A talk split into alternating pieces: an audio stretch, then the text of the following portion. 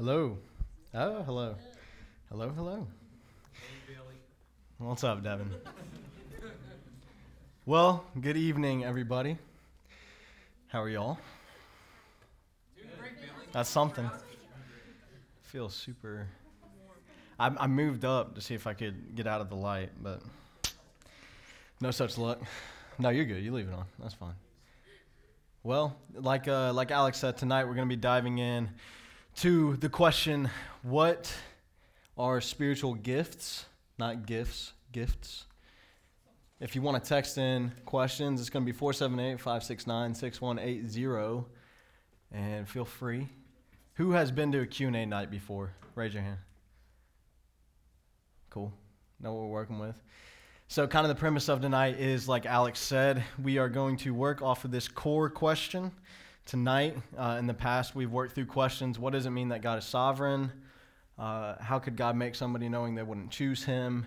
And the such. What is free will? All those ones we've gotten to tackle in the past. So, if you are curious about going back and listening to those, or if you were here and want to go back and listen anyway, aside from the free will one, that one got mixed up on the recording, um, please do. But tonight, we get to dive into this. So, spiritual gifts. spiritual gifts, all throughout Scripture, are very explicitly stated and talked about. Um, but in today's world, uh, sometimes poorly defined and uh, exemplified. And so, to start with a base answer for a base question, what are spiritual gifts? Uh, a definition I kind of pulled together from studying throughout the week leading up to tonight. If you take notes, try to feel free if you want to jot this down. What are spiritual gifts? I'll start with what they are not. Sometimes that's a good way to work to a definition. What they are not is self defined roles based on human feeling or emotion. In other words, Spiritual gifts aren't figured out or thought up based on what someone wants to do or what they feel they're most talented in, or namely a disc test if you've grown up in the Baptist bubble. A disc test is an example of a spiritual gifts test you might take with your small group that spits out an answer that you are gifted in discernment. And that is something that is not true. So, Floor is open. Spiritual gifts, what they are.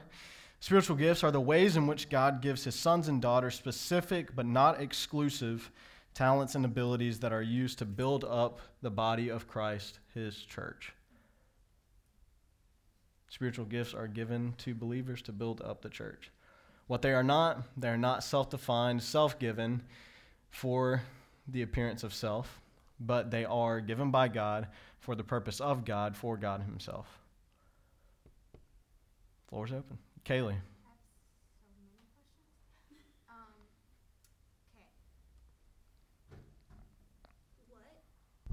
like when you say they're given by God, does that mean like everybody has one? And like by everybody has one, is it like a talent or is it like I can heal like Jack's stupid hands or like? Uh, I'll come to Kaylee's defense here. Um, if you spent more than five minutes around Jack for maybe groups of five times of five minutes, he himself has discussed his stupid hands. Kaylee's not calling him out. He pretty frequently and adamantly talks about his own hands. And his high school stories. And his high school stories. but we love him. So, to answer your question with scripture, which we try to do, um, and, and, I forgot to preface tonight. Um, as much as you guys may press into tonight, uh, please understand that any answer I give, uh, I tried to, and not just tried to, but have fought throughout the week to give from the root of Scripture. So that's kind of what we're going to sit on tonight. Not necessarily anecdotal evidence or stories, although it can be helpful in situations, but especially in this topic. Uh, we'll be diving back into Scripture for that. So, to try to answer Kaylee's question, if you're handy with a Bible, turn to 1 Corinthians 12. 1 Corinthians 12.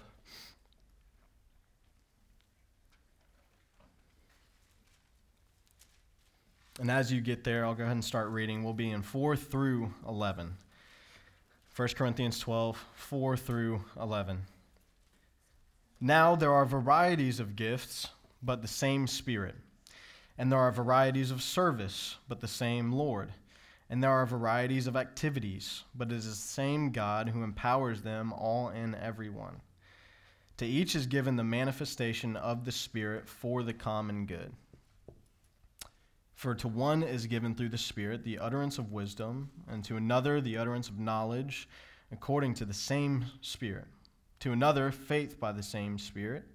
To another, gifts of healing by the one Spirit. To another, the working of miracles. To another, prophecy. To another, the ability to distinguish between spirits. To another, various kinds of tongues. To another, the interpretation of tongues. All these are empowered by one and the same Spirit who apportions to each one individually as he wills. So, a lot to unpack there, but in regards to Kaylee's question, is, is somebody given one, right? If, if from what I understand from your question, does somebody receive one? How do we know who has which one? Does everybody get them? So, look at verse 7. To each is given the manifestation of the Spirit for the common good. So that each they're referring to the body of Christ and those individuals within. So to each is given the manifestation of the Spirit for the common good. We know that Christ came and died for God's children, right? For each. The manifestation of the Spirit, being Christ Himself, is given both on the cross and through His resurrection for their individual giving, gifting. So it goes down this list of giftings uh, examples given utterance of knowledge according to the same Spirit. We can see in Romans 12 as well in verses 4 through 8 For as in one body we have many members, again, the body referring to the body of Christ, and the members do not all have the same function. So we, though many, are one body in Christ, and individually members one of another, having gifts that differ according to the grace given to us. Let us use them, if prophecy in proportion to our faith, if service in our serving the one who teaches in his teaching, the one who exhorts in his exhortation, the one who contributes in generosity, the one who leads with zeal, the one who does acts of mercy with cheerfulness. So, some more scriptural basis and definition that is clear that there are certain strengths, like we said in our early definition that we started with, uh, that spiritual gifts are specific but not exclusive. So, if you know me and Tyler, right, if you've spent enough time around us, you can probably guesstimate that I can probably spell better and maybe verbiage a little bit better than Ty. But you can also probably guess that Tyler can love you a little bit more intentionally and generously than I can, or at least in a different way. So, although we are many, we're a body of one in Christ, as the manifestation of Christ was given to each so we each can have this certain leaning or giftedness in one specific area. I know I'll never be able to out uh, generous. Uh, I'll never be able to outdo Ty in generosity. Doesn't mean that I shouldn't try, as he's an example to me and how to be generous to those. But it's also just an understanding God has naturally gifted Tyler and the way his heart and his mind operates that he will love you to a fault and his joy is I've said it since high school slap happy. Mine doesn't work that way. It pushes me to strength in different directions of giftedness. Yes.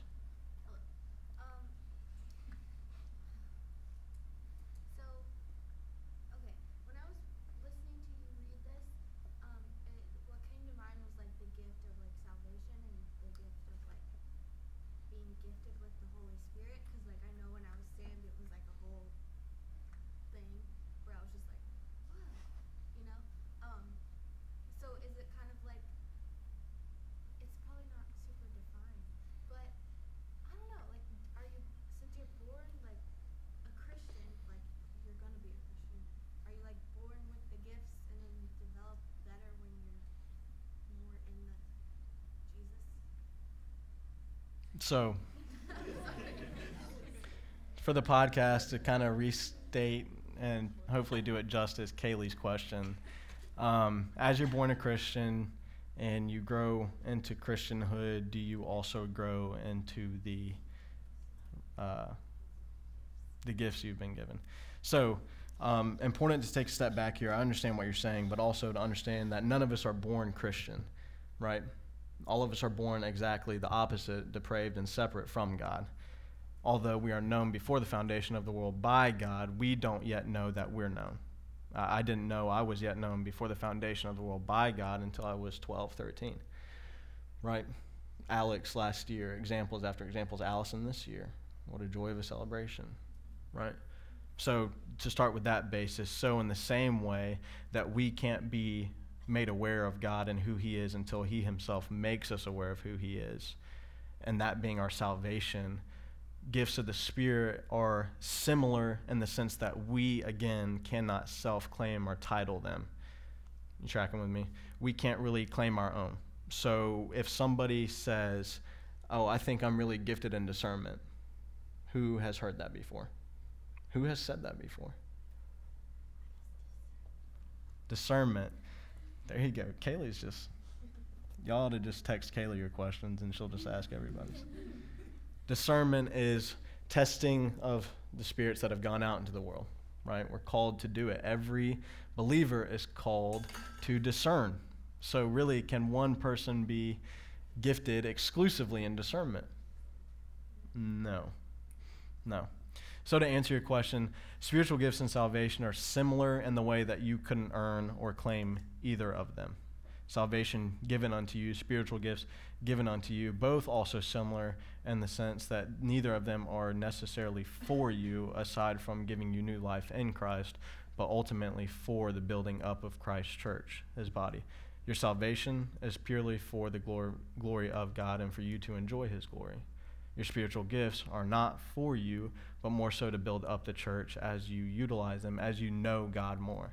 And here's the thing I'll go ahead and touch this topic the way in which you use gifts, and I know we're broaching this subject because it was in the passage we just read spiritual gifts, but also supernatural gifts, which we'll set aside for a second.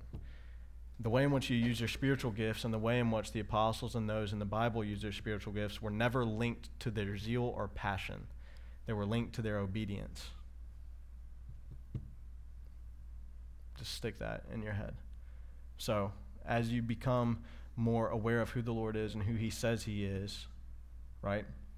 The more you become obedient to Him, the more you are usable as a vessel by the Lord. But you can't, when you're obedient, it doesn't mean like follow the Ten Commandments. It just means like getting to know God, right? No, it, it means following who Christ calls you to be, set apart.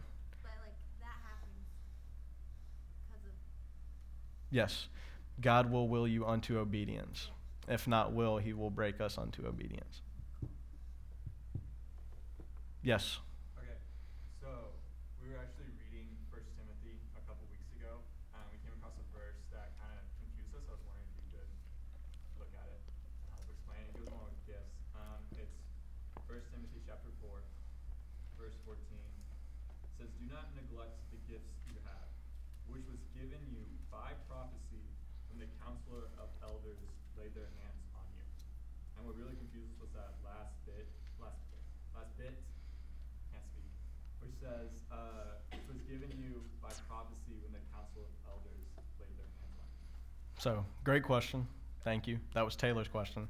So, Taylor asked a question for those on the podcast uh, to try to explain a little bit more on 1 Timothy 4 14, which reads, Do not neglect the gift you have, which was given you by prophecy when the council of elders laid their hands on you. So, what that is talking about is the body in which you are in and how it can help you realize or come to realize what the Lord has gifted you in and doing. So, prophecy in this situation, and like I would, uh, in my personal study and opinion, agree that in today's world, past the Bible, past all of Scripture, and, and the New Testament church that we live in today, there's no need for a new prophecy. All right, let me explain that a little bit. You heard it Sunday if you came, or if you want to go back and listen to the podcast. The fullness of God was given to us in Christ. Do we need to know anything past what God has given us in Scripture? No. He's given us the foundation we need. Does God still work today? Yes. But does he work outside the confines of Scripture? Absolutely not. If God was evolving and changing with us, God would not be the same God he was before today and tomorrow. That means our God would be shifting. And if our God is shifting, especially when he's shifting in response to how we act or live or obey, then we're in a whole lot of trouble. Also, then, if we say God operates in that way, I know this is a side tangent, but I'm, I'm going somewhere with it. If we say God operates in that way, then he does not know the sins that we are to commit. Instead, he's coinciding with us as we act, which God is not, outside of time as the creator of time. So, in this verse specifically, and I'm not just saying it to, no, I mean, I am just saying it this verse is very clear on why it is pivotal for your Christian walk, if you can say you're a child of God, to be plugged into a local church. The verbiage here is very specific and necessary that it says, Do not neglect the gift you have, which was given you by prophecy when the council of elders laid their hands. Laid their hands is not the made up way in which we see today a spontaneous touching of hands that leads to healing, but rather a, a reverent type of prayer and brotherhood, led by elders, which is an office in Scripture given to men above reproach within the local body of a church, distinctly for this purpose to call out, raise up, and build up future leaders of the church. So then we see again in this verse the consistency and which even the help in defining what one may be gifted in is still for the edification of the body for the individual that's being talked about in verse 14. It was not so that they could figure out their giftedness, but it was the elders of the church acting as the church and helping the building up of the church for this member. So it's not the elders. What we thought, what we were confused is it sounded like for a bit like the elders were the ones who were giving the gifts. No. And we want to make sure that that was not. No. No, elders not giving the gifts, but in the prophecy in that sense, looking back, right? And this is what I was getting to. Thank you for re asking. As there's no new prophecy necessary for the church today, there can still be prophecy upon old revelation. I know that's hard to tackle in the mind. A prophecy upon old revelation, if I tell you, Taylor, if I tell you and I'm in turn praying with you in this same way and saying you are going to face tribulation throughout this life, but take heart, you are clearly gifted in clinging to the Lord through your discernment. Is that anything new outside of Scripture? No. But in that moment, it's a remembrance of Scripture to you. So then, prophecy upon that definition isn't synonymous with new revelation as was given to the church in the Old Testament, but is speaking the promises of Scripture over the church. Yep, and so I think a good question to follow up that one um, is the first one that was sent in is why can't we do miracles like the disciples in the New Testament could? Nice. So if y'all want to turn to Romans 8.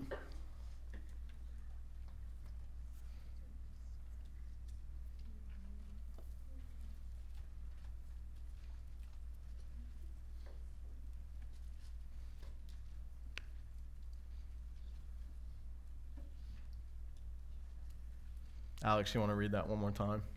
Yeah. So the question again why can't we do miracles like the disciples in the New Testament could? All right, here we go. Y'all in Romans 8, right? So while you're there, I'm going to read Acts 12, Acts 5, 12 through 16. Acts 5, 12 through 16. Mark it down. Now, many signs and wonders were regularly done among the people by the hands of the apostles, and they were all together in Solomon's portico. That's a place where the apostles would preach. None of the rest dared join them, but the people held them in high esteem. And more than ever, believers were added to the church. Multitudes of both men and women so that they even carried out of the sick into the streets and laid them on cots and mats, that as Peter came by, at least his shadow might fall on some of them. The people also gathered from the towns around Jerusalem, bringing the sick and those afflicted with unclean spirits, and they were all healed. So, logistical question What did all of the apostles have in common with each other that we can't say we have? They walked with Jesus. It's said by many theologians and scholars of the Bible, much smarter than me, that they received the fullness of Spirit in the way that they were walking with His embodiment. So we carry, in the same sense, the fullness of the Spirit through our salvation, but not necessarily in function or practice, and that we can conjure the works that the apostles did. Also, second answer to that question. The apostles didn't just carry out the miracles and healings and everything that they did do in that time because they wanted to, right? Certainly they did out of obedience, but also because the Lord used those for that time to prove himself. Not that he needed verification of who he says he was, his word was enough, but in his mercy to the people of that time, he sought to exercise those miracles through the apostles in that way. So, follow up question to that answer. Those miracles we read of were given for what purpose? To see that the Lord is who he said he was, to see that God was all powerful in the way that he said he was.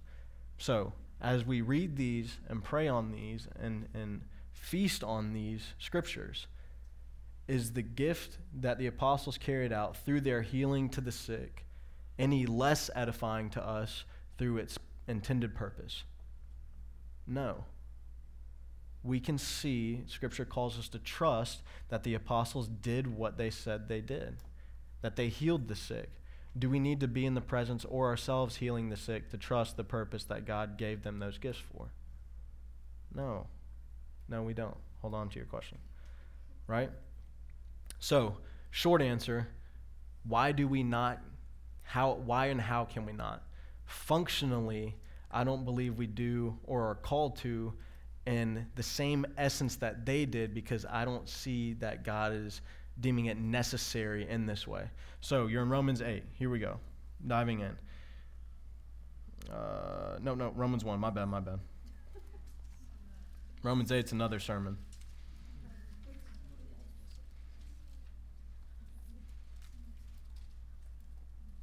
Romans 1:18 starting there. For the wrath of God is revealed from heaven against all ungodliness and unrighteousness of men who by their unrighteousness suppresses truth. For what can be known about God is plain to them because God has shown it to them. So pause there. Have we not been shown the goodness of God? It's not a trick question. Have we been shown the goodness of God? Through both the scripture, through the collection of scripture, through the promises of Scripture, through being on the other side of Scripture, through Christ Himself and Scripture. So, think on that. 19. For what can be known about God is plain to them because God has shown it to them, for His invisible attributes, namely His eternal power and divine nature, have been clearly perceived ever since the creation of the world and the things that have been made so they are without excuse, for although they knew God, they did not honor him as God or give thanks to him, but they became futile in their thinking, and their foolish hearts were darkened. Claiming to be wise, they became fools and exchanged the glory of the immortal God for images resembling mortal man and birds and animals and creeping things. So pay attention to this next one. Therefore, God gave them up in the lusts of their hearts to impurity, to the dishonoring of their bodies among themselves because they exchanged the truth about God for a lie and worshiped and served the creature rather than the Creator, who is blessed forever. Amen. We go on to see throughout the rest of that chunk of Scripture that God gave them up two more times. So, again, what did the apostles have in common that we can't necessarily take part in? The physical walking and abiding with the embodiment of the Spirit. That's should be spoken for as we look and recognize that even in Scripture itself, that they were the ones who carried out the healing of the sick. Right? As we just read. That Peter, to such an extent that people were crowding the streets just to fall in his shadow. Side, doubly sidebar, those that were in his shadow were not healed. That was just the extent of how much Christ was using Peter at that time, that he was thought to be someone who could right? So people wanted to be so close to him as to be in his shadow. So, why can we not heal in that way today? Is it that I think God can't use us in that way? Not necessarily. Is it because I think God doesn't necessarily need to, as He's already used His followers in a time and in a place where it was entirely necessary for the advancement of the gospel. Absolutely. And we consider where we're at in the gospel today. The church can consider its obedience in the gospel today. The men described as the apostles and those who were exceptions, such as Peter and Paul, were men that were described as high esteem, righteous. We can read in Romans 8 our description that we carry. So we wonder, and I want to be careful as I say this, not that our obedience, just in the same way, can't conjure up supernatural powers within ourselves, right? Only God given for God divine, divinely appointed situations. But consider who the apostles were. And then look at ourselves and consider where we land in the discipline of quiet time and the discipline of prayer. How much even more so were the apostles devoutly obedient, and how much more so were they used? Again, not that I, I don't say this so Tom, my favorite person to use an example. I don't say this so Tom can hear me say that and then go off, not listen to any more secular music, not cuss ever again, not eat any red meat, heap all the old law commands over himself, and pray every day, 24 hours a day, however you would figure out how to do that, and worship solely through every type of way. So I'm not saying so Tom or you guys can go do that because again, it's not about what you do, but how the Holy Spirit is gifted in a situation for the embodiment of his church on earth. So again, hear me. I just don't see that as necessary in America, right? In a nation that is so saturated with churches, or at least buildings that would call themselves churches. And consider where we hear most of the examples and anecdotal stories of where we do see any healing today or any speaking of tongues in today. It's from men who I really, really trust in their teaching of Scripture who have all seen and heard of it on the outskirts of missions, meaning third world countries, where may it still be necessary, the Lord exercises His Holy Spirit. So, to pin all that in a short way answer. It's not that we can't exercise, not that I don't think we can, the same giftedness that the apostles exercised. It's because the apostles, even themselves, weren't the ones that exercised that. It was the Holy Spirit through them. Never in history was it ever a man asking God for the gift of such and such, and then that man being able to exercise said gift. It is the Holy Spirit in a divinely appointed time exercising its own power and its own right for its own glory. All right, so I have two questions, but I'm going to start you with the first. Um, how do you know what your spiritual gifts are? It sounds very subjective based on what your interests and, quote, natural talents are.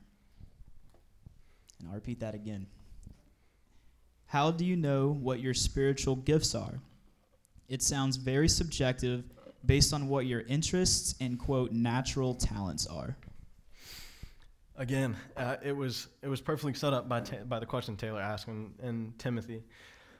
By plugging into a local church, it's not. I mean, it's not. I'm not giving a, a loaded answer uh, to a loaded question, but that is the sole way. Those who operated in the church, they're the ones who were able to discern for one another how they were gifted.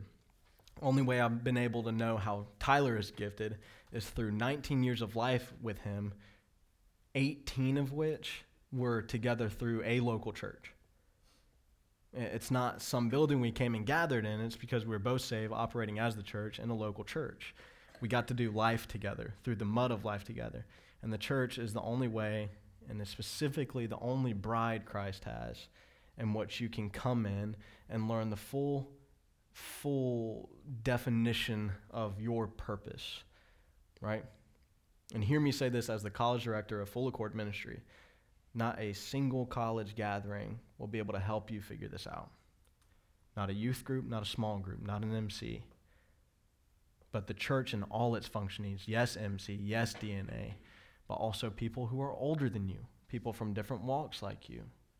Not just locking ourselves off in those things, Because if we're just around people that look like us and talk like us and walk like us, they're probably going to tell us that we're gifted like them.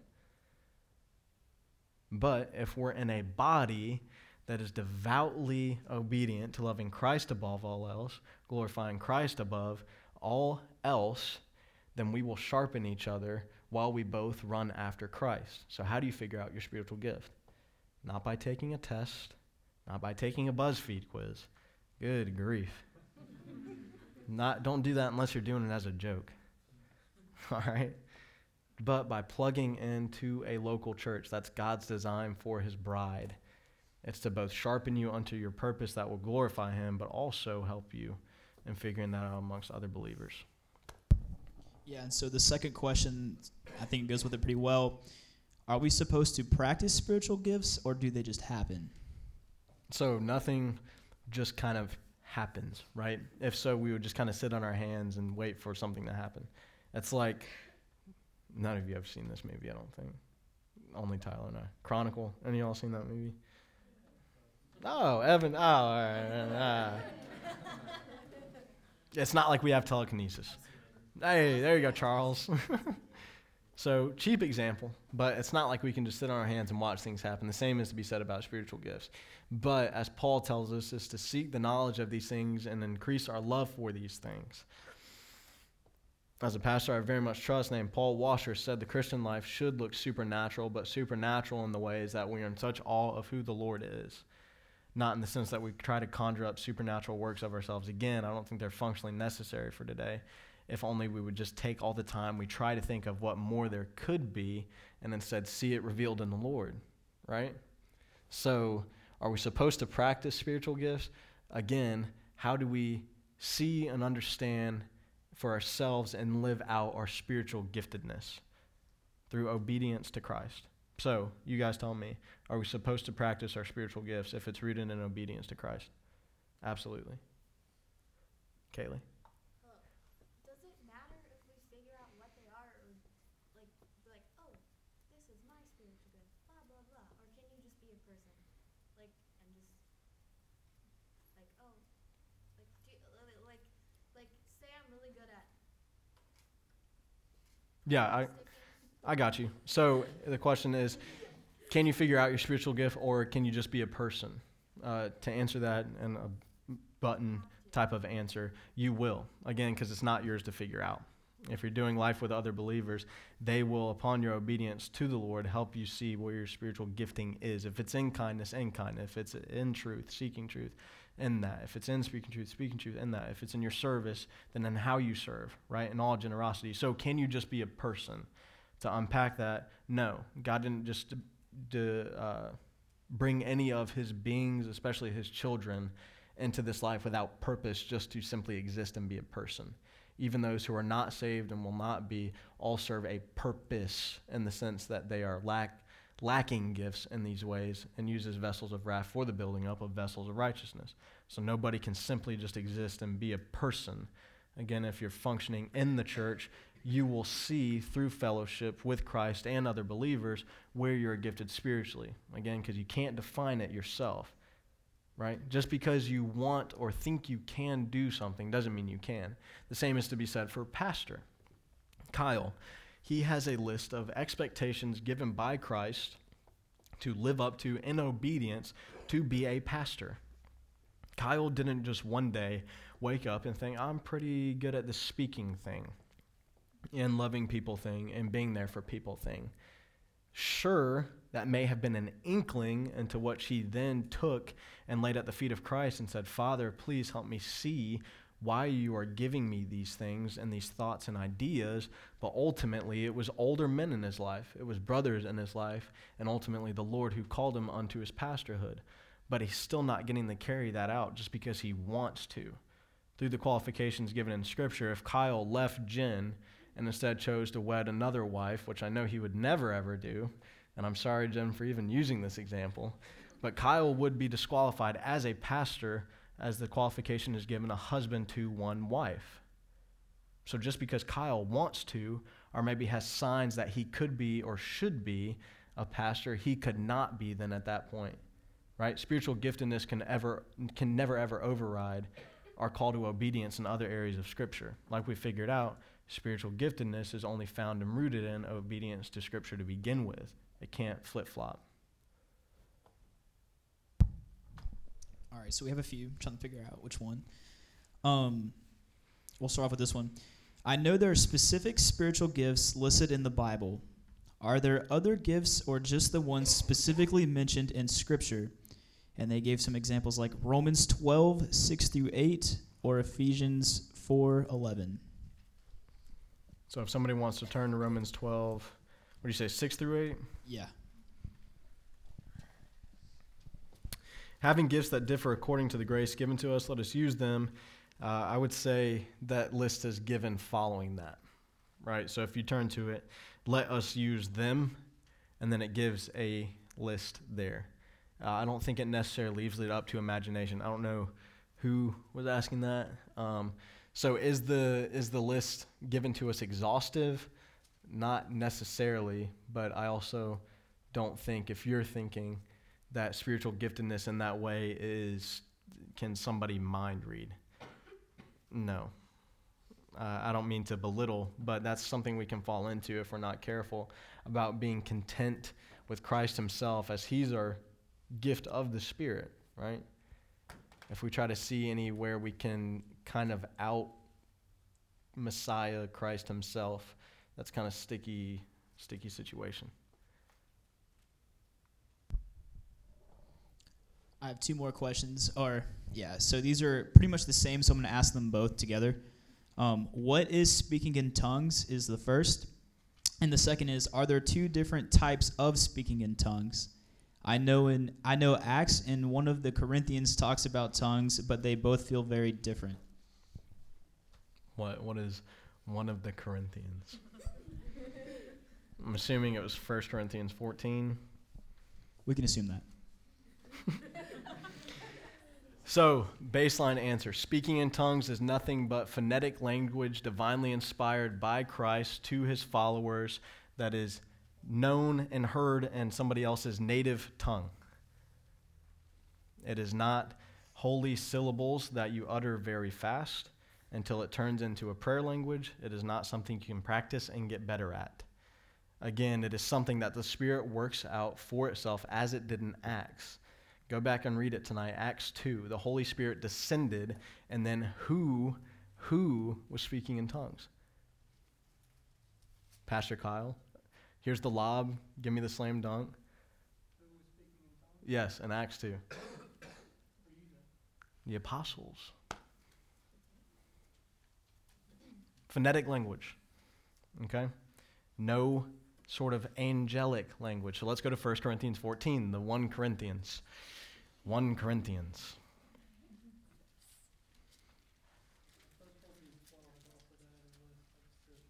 Yes. So 1 Corinthians 14, go into it, and as somebody gets there, Ty, do you have it maybe? You got it? Allison, go ahead. Read the portion about the angelic speaking in tongues. Give a chapter and verse for everybody.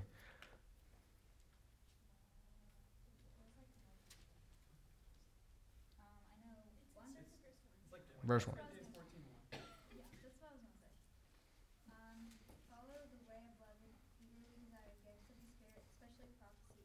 For anyone who speaks in a tongue does not speak to people but to God. Indeed, no one understands them. They utter mysteries by the Spirit. But the one who proph- the one who prophesies, prophesies, speaks to people for their strengthening, encouragement, and comfort. All right, thank you. Good. So, like she read for the podcast, pursue love and earnestly desire the spiritual gifts, especially that you may prophesy. For one who speaks in a tongue speaks not to men, but to God, for no one understands him, but he utters mysteries in the Spirit. On the other hand, the one who prophesies speaks to people for their upbuilding and encouragement and consolation. The root definition and how that is translated in tongues here in the original Greek is still a phonetic language. It's still a phonetic language. Paul would also go on to say to those who think or have the gift of speaking in tongues that if there is not a translator present, to be quiet and be a part of the church. So, to kind of give a practical example of what speaking in tongues was and would be today if it was portrayed accurately, uh, would be as if Sarah here stood up, and I bet you don't know Swahili. It would be as if Sarah stood up, never having studied this language and never having ever anything regarding this language, stood up and started speaking Swahili. And it would also be as if then Alyssa, since I pick on her for all the languages she does know, also willing to bet you don't know Swahili, stood up and was able to translate the Swahili. So then, what Paul is talking about here, say Sarah still stood up and was speaking Swahili, but there was nobody in the room who also stood up and was able to translate Swahili. What good is that language to Sarah and everybody else in the room? Nothing. It's not good for anything at all. So, who then is it beneficial for between Sarah and who? God. So, an angelic tongue in that way is simply a tongue being spoke when there is not a translator present. When, again, I'll remind everybody, when that is happening, as Paul would go on to say, the one who is speaking in tongues is then deemed to be quiet and be content with who Christ is and play their role in the church. So, again, to hit the nail on the head, speaking in tongues is phonetic language in Scripture always. And I'll double up with this answer. What good would it be for Sarah to stand up and start speaking in tongues in Swahili and Alyssa to stand up and start translating tongues in Swahili for a room full of Americans? It wouldn't be any good. So be careful about those who would claim to speak in tongues when it doesn't resemble anything regarding a phonetic language, especially in a nature and an environment where it is not necessary. Why are spiritual gifts gifted, including supernatural? We talked about it, it's our baseline answer for the building up of the church. What kind of build up for the church would it be if Sarah herself and God sat there and mumbled Swahili to herself? No good at all. Perhaps that's why then we hear about stories, again, from men I trust, that are on the fringes of missions where this is happening. Do I think this happens in America or functionally that God is using us to make this happen today? Absolutely not. Not here. Now, if you're feeling the call to missions, please be our in person example and go to the fringes somewhere and tell me how much you abide in the Holy Spirit and rely on Him and see maybe how He uses you. But again, all throughout Scripture, even as we live and breathe today, speaking in tongues is not muttered syllables, it's not something that's strung together, and it's not some holy mumbling. It's utterances of wisdom because speaking in tongues is the gospel in other languages. That's it. That's what it was in Acts. That's what it is throughout Scripture. That's what Paul's talking about. That's what it would be for us today, need it be functionally necessary. And so our next question is Can people still do miracles? I saw people attempting to heal the other day at a different event and it didn't feel right. Is that a lack of faith in me believing it to be happening or something else? I'll read that again. Can people still do miracles? I saw people attempting to heal the other day at a different event and it didn't feel right. Is that a lack of faith in me believing it to be happening or something else? What event you guys talking about? Oh man. Short answer, no. Um, and where I come from with that is the same in which, again, is it necessary? Are miracles necessary for today? I don't think so. Are the ones given to us in Scripture just as profitable for us and their purpose and the reason they happen? Do they show us that God is powerful? Do they show us that God alone is powerful? Yes. Consider a moment what we define as a miracle. Something that is so, so, so uh, tossed back and forth and has been stripped down to its core. Uh, another definition I was hoping somebody would ask a definition of a miracle, a supernatural event that God orchestrates and is outside the realm of human understanding or explanation. What are some examples of miracles we see in Scripture? Perhaps a parting, not quite, perhaps a parting of a Red Sea. Perhaps a staff being turned into a snake, engulfing other snakes and back into a staff. Perhaps being given a loaf of bread and, bread and feeding 4,000. Perhaps a dead man being raised to life apart from medical help and aid. Do we see any of those today? No. Do we see God's divinity? Yes. So I think we need to take a step back and see a miracle for what it is and have a proper and larger view of God and how he reveals himself in that way. And even so, a larger view of how he reveals himself through his divinity, which I mean to say his practicing of his being sovereign and the way he orchestrates and commands his children to act in a certain way for the glory of himself to go into all the earth. Kaylee threw out healing. Um, I want to explain why I don't necessarily think at its at its core is uh, miraculous. Um, turn to James five if you are able. 5, 13 through 16 is what we'll be reading, even if you want to jot it down. James 5, 13 through 16. Is anyone among you suffering? Let him pray. Is anyone cheerful? Let him sing praise. Is anyone among you sick? Let him call for the elders of the church and let them pray over him. Y'all catch that? Let him call for the elders of the church, not a group who travels around the country trying to supplant the church. And let them pray over him, anointing him with oil in the name of the Lord. And the prayer of faith will save the one who is sick, and the Lord will raise him up. And if he has committed sins, he will be forgiven.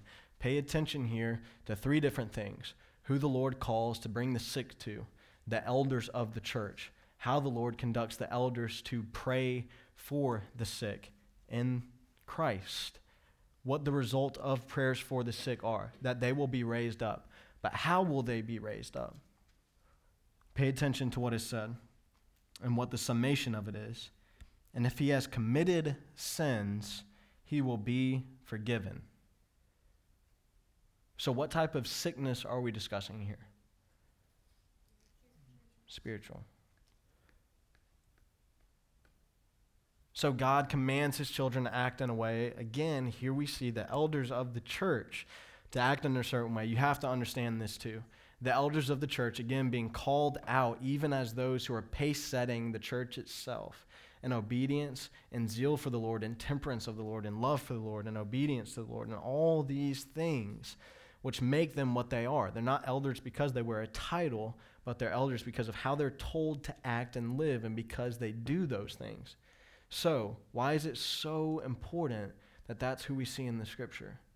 Again, because God didn't call his church to play doctor with each other and act as if we can lay hands, raise an emotional experience that would trick those to think that their back problem is healed based off of an adrenaline high. And we see this all around the country. We see groups traveling to college campuses around the country saying and doing this. Think about this logistically. If I asked all of you in this room, whoever in their life has had a back problem, or even now your back is hurting, raise your hand. If your hands aren't raised, I'd love to meet your chiropractor. so then, what effect would it have if I were to come to Tom and, and give some played up, brother, I just think your back pain is from the demon of anxiety? and you're just carrying too much weight on your shoulders. Let me pray for you. Can I pray for you, please? No, that's not what we're seeing here in Scripture. We see God call the sick to be taken to the elders of the church who are discerning upon meeting the needs of the church. Not for me to play doctor or God for Tom and contort what is a back pain into some demon. Also, side sidebar, not that any of you asked this, but can a Christian be possessed by a demon? No. Absolutely not. Can anything other than Christ dwell where Christ is dwelling with a believer? No. Can the sufferings of anxiety and depression and doubt and guilt and everything creep in? Yes, but as a Christian, we call those conviction. And we let them carry us to obedience. We don't blame them and play them off as if the devil is more powerful than the Lord and can infiltrate his body and his temple. That one's for free. You don't even have to ask. So, next question. When we figure out our gifts, do we have to tell people or can we just do them? I would encourage you to just act in obedience and do them. If you are going to a mountaintop and saying, Yes, look at me, I can teach, you probably don't carry the humility it takes to teach. Just as the same, if you think you are outrageously gifted in loving others, come, let me love you. I am the best at it.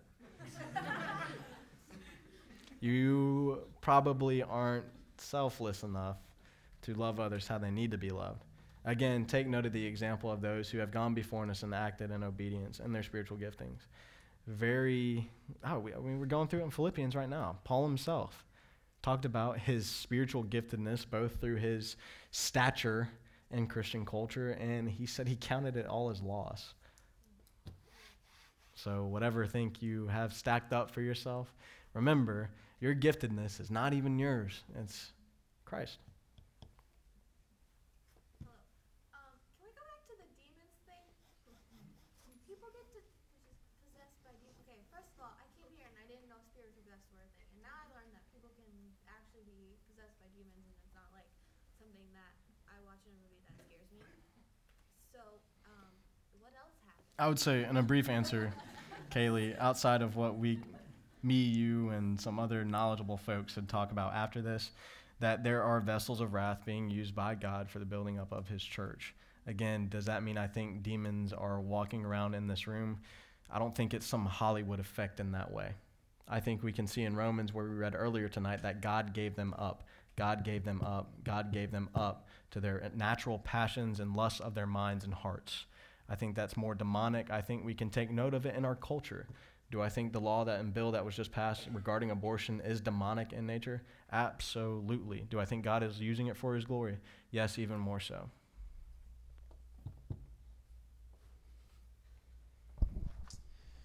All right. So if you want to go ahead and turn to John 14 12. And they quoted this in the question. In John 14 12, um, I'll let you guys read that. And uh, the question that comes out of it is What does Jesus mean if not miracles because he did miracles? When you read it, it'll make more sense. Go ahead. Go ahead. Do you want to read it? I mean, Or I can't. reading? it- It's up there. I mean, I'll read All it. right. I'll read it. Sure, you know. Okay, so John 14, 12.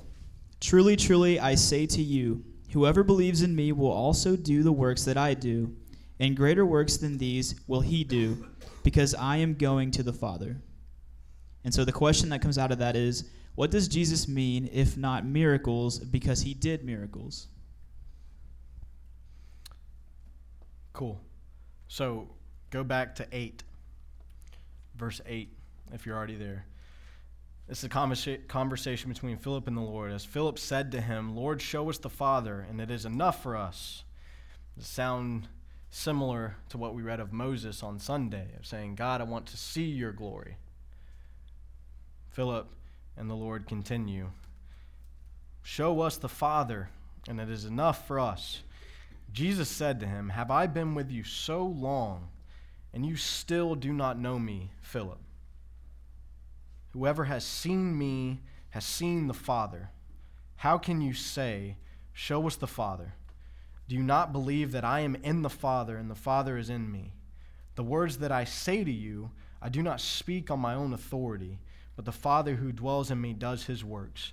Believe me that I am in the Father, and the Father is in me, or else believe on account of the works themselves. Now, 12, where the question was asked, we understand the context now. Truly, truly, the Lord says, Whoever believes in me will also do the works that I do, and greater works than these will he do, because I am going to the Father. Whatever you ask in my name, this I will do, that the Father may be glorified in the Son. If you ask me anything in my name, I will do it. Look at 15. Why is it that we can't do the miracles that Jesus did, especially based on what we just read? Look at the summation in verse 15. If you love me, you will keep my commandments. So let me let me ask a question back to the question.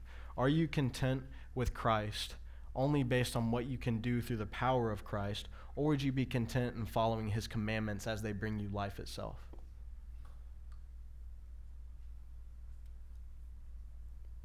This whole culture that thinks we can conjure up miracles of ourselves today and to put a face and name to it. The New Apostolic Reformation, the Word of Faith movement, the prosperity gospel, the name it and claim it generation. Right? This ideology that because you are in the Spirit, that you can conjure up your will as the Lord's will coincides with it simply does not exist. Look at what we just read between Philip and the Lord. Show us the Father, and it is enough for us. Jesus said to him, before I read Jesus' reply again, what does it look like when body after body or movement after movement that calls us to carry the love and to go to every end of the earth and to work and believe and trust and do. Do you not suppose that their actions and their functionings and their purpose would say to the same Lord, Father, we're just waiting on you. We know you're going to move, and we trust that and we'll walk side by side in that. Does that sound bad on the surface? Maybe not. It sounds like the call for a movement of a generation.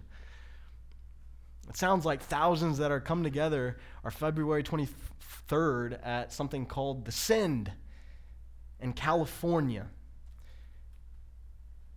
led by what people like Paul would call dogs of the church, like Todd White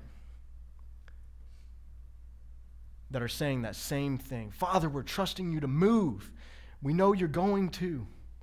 Holy Spirit, come rain down. Show us more of yourself, Lord. Has God already not done that? Jesus said to him, Have I not have I been with you so long, and you still do not know me, Philip? Whoever has seen me has seen the Father. How can you say, Show us the Father? I have a feeling this is the same group that will reach eternity's gates and hear, Depart from me, I never knew you. Let's be careful about movements, people, wolves who would claim that they're workers of the Lord when they're not even content in the work the Lord has already done.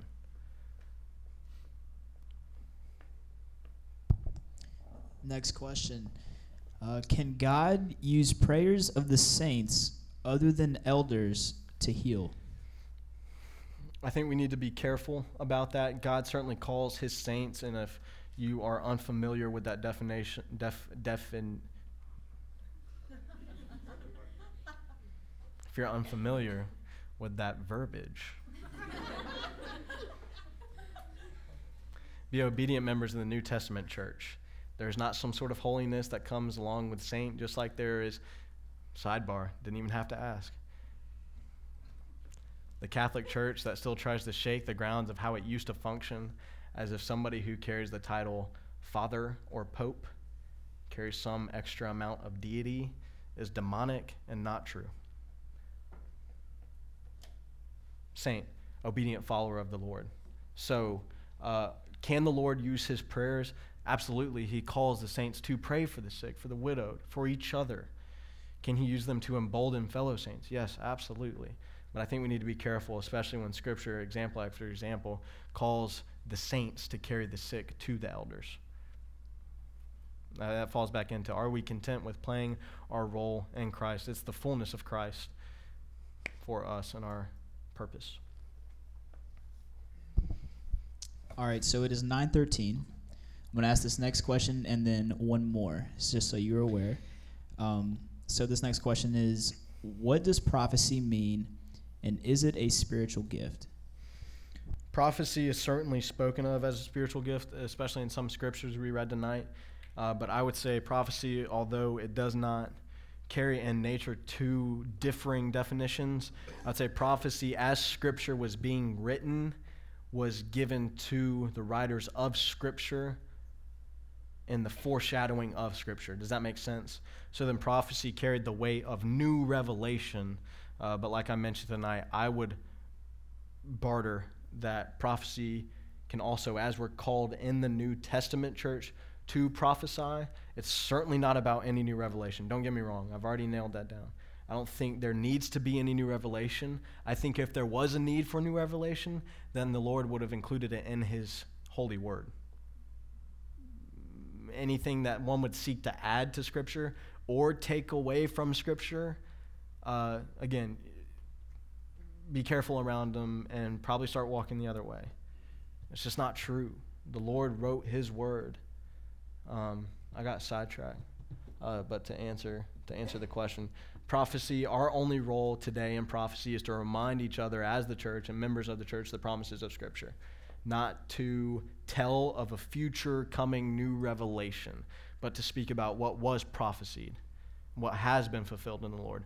The only prophecy that is new we have to look forward to is the coming back of the Lord, but not even that. Our greatest hope is something that we thought up, right? something the Lord gave us. It's our finish line. So just because we talk about that doesn't make it a new prophecy. We're just relying on the prophecies that have been given on the foundation of the church. Are we content with that? Or do we have to make it something new?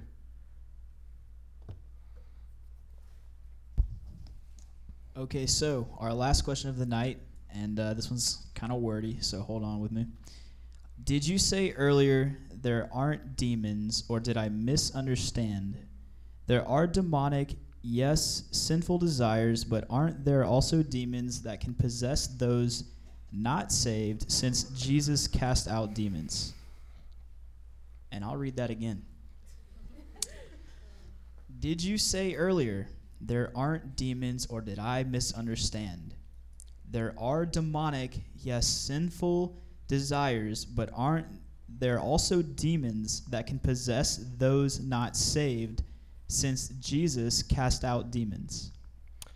Um, sorry, I wasn't clear enough earlier. I had said I don't think there are demons walking around in this room like you would see them on paranormal activity or like a book that a guy named Frank Peretti would write.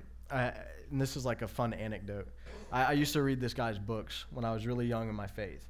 And he wrote this, I forgot what it's called, but it was talking about a small town pastor. Talking about the small town pastor who was planning this church. So you can imagine it's like crazy applicable. And I was reading this before anything like, uh, before the branch was a thought. I was reading this in high school. So I was really young in my faith. I was reading this, and he painted this picture of demons that were how you would see them in a movie. This kind of demonic, um, creature, he would use this beautiful language and verbiage about a creature digging its claws into the back of this pastor until he was so downtrodden that he couldn't even carry himself, lest it be the power of prayer. Um, do I think there's demons in those ways? I don't. I don't. I don't know. No. I don't. Not. I don't know. I would say no. I think Hollywood uh, does a better job selling a lie than some um, pastors would try to do in the pulpit today. I think demons, again, are the product of somebody that's turned over to a debased mind, which, if we can remember that our core being as depraved and separate from God is the base level of um, depraved and demonic.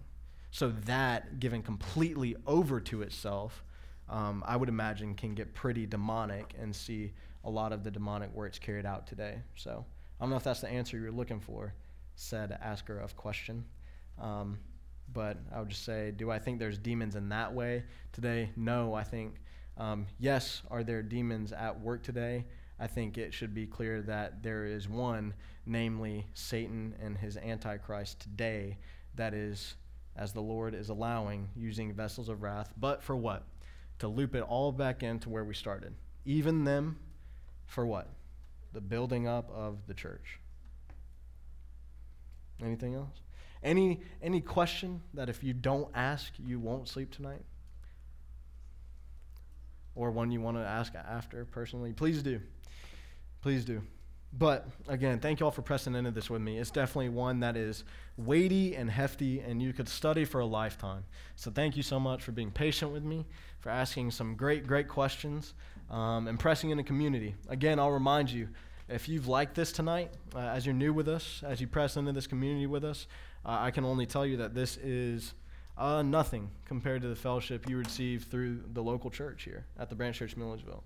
Uh, we press into truths like this all the time. Uh, it's important. It's something that we should do, uh, something we should be well versed in. So thank you guys so much for pressing in. If you had other questions, please still text them in because we can go back and look. Um, and I would really hope to do some videos here soon on Facebook, uh, maybe midweek videos, uh, the Monday Minute, maybe. Yeah, I'm going to do the Monday Minute here soon. Take a minute, answer a question you got. Um, so send them in. Uh, we love questions. Uh, we we really trust that as we press into Scripture, they're edifying to y'all as well. So thank you guys so much. We love you guys. Thanks for coming out. Hope this spurs new thought and discussion. Love you guys.